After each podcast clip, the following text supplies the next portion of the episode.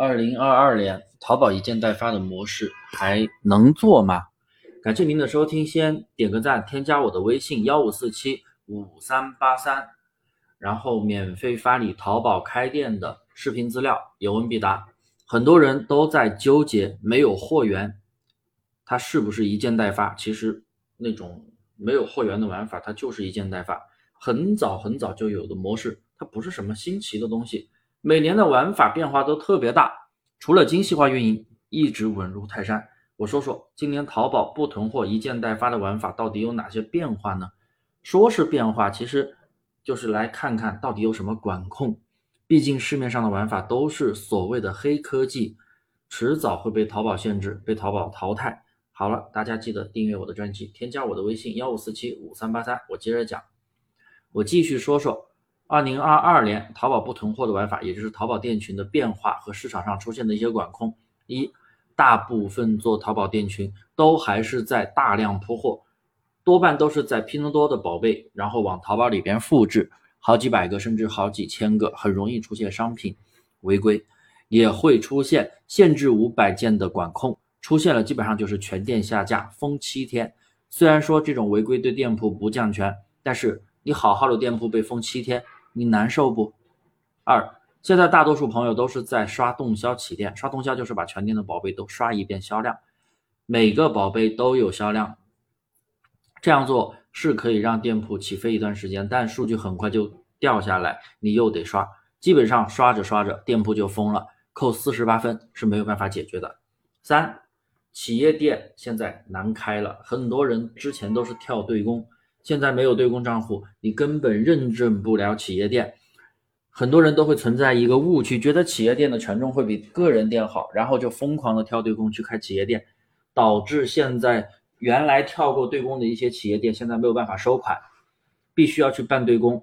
你怎么去办呢？根本办不了。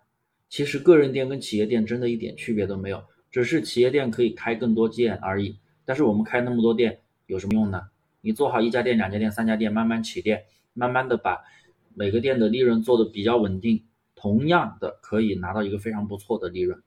四，如果你还在拼多多拿货，大量没有物流信息，很容易出现危及安全交易的处罚，让你交两千的风险保证金才能继续的开店。最重要的是，拼多多的包裹面单会印有拼多多的字样，而且拼多多下单会秒退款，无法发货。所以一定不能在拼多多拿货。五，如果你做的是淘宝一件代发，一定要去幺六八八分销，因为幺六八八厂家现在很多都一件包邮，而且也支持七天无理由退货，而且你关联之后还能自动下单，非常方便。幺六八八也是淘宝大力扶持的呀。听完这些，有些人是不是觉得淘宝店群不好做了？那你真的这么想的话，说明你还没有入门。我上面讲的那些限制，真的就是再正常不过了。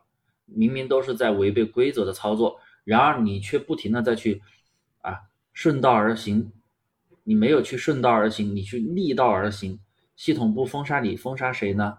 我们既然做的是淘宝店，那就必须要在系统的规则下去操作呀。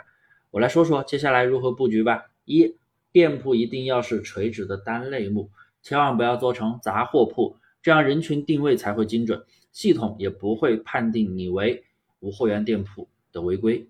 二，尽量不要用软件大量上货，宝贝数量也不要太多，像我们淘差价玩法，宝贝数量不超过两百个。三，阿里官方是支持幺六八八一件代发的，所以尽量选货在幺六八八完成，不要全部都是拼多多的货。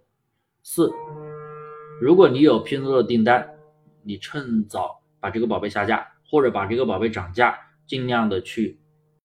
尽量的不要在拼多多完成订单，因为拼多多下单是不允许的。五，不要刷动销了，全店动销只会让你的店铺出单不集中，很多宝贝出单却没有集中的爆款，所以你刷完之后数据确实起飞了，但马上就掉下来。所以二零二二年了，店铺一定要有小爆款来支撑全店，这样不仅数据不会掉，还能够带动其他的新品起来。总的来说。淘宝不同货的这个玩法，当初脱离传统电商，现在又归于传统。不管你怎么玩，都得遵守平台的规则。